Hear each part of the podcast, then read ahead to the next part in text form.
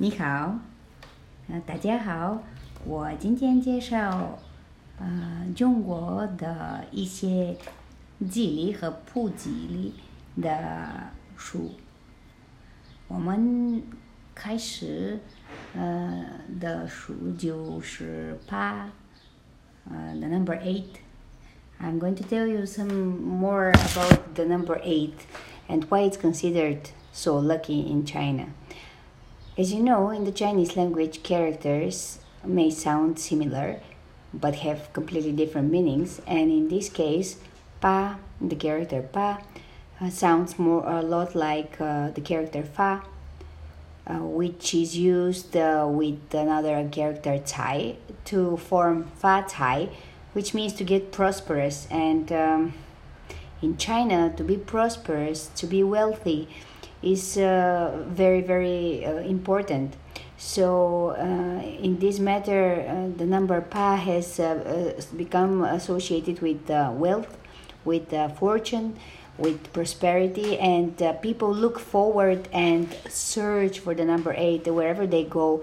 They would pay more money, for example, to get a number eight on their license plates or on their Uh, phone numbers or wherever you can imagine, even in your um, living building. Like the if you if you want to buy an apartment on the eighth floor or or on uh, some street number eight, you would probably have to pay much more money for that. And the more eights there are, of course, the more fortune it will bring to you.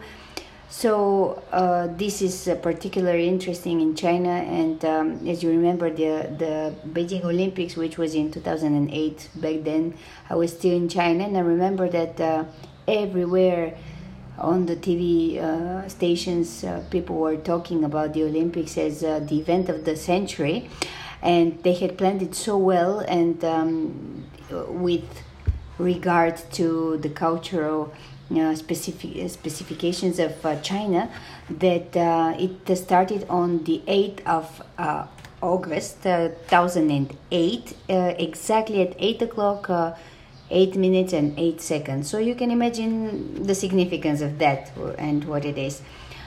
So that's about it. Like um, it's uh, not so hard to write this character. I'm going to have links uh, to to a Facebook page, I guess, where you can check out the way to write the character and uh, its origins, or some story, or some uh, points to remember. So just have it in mind. Pa, uh, when you go to China, just uh, make sure that uh, you don't forget that. And uh, you can show your friends that you understand mm, the Chinese um, characteristics. Thank you so much for listening, and um, 再见，谢谢你们。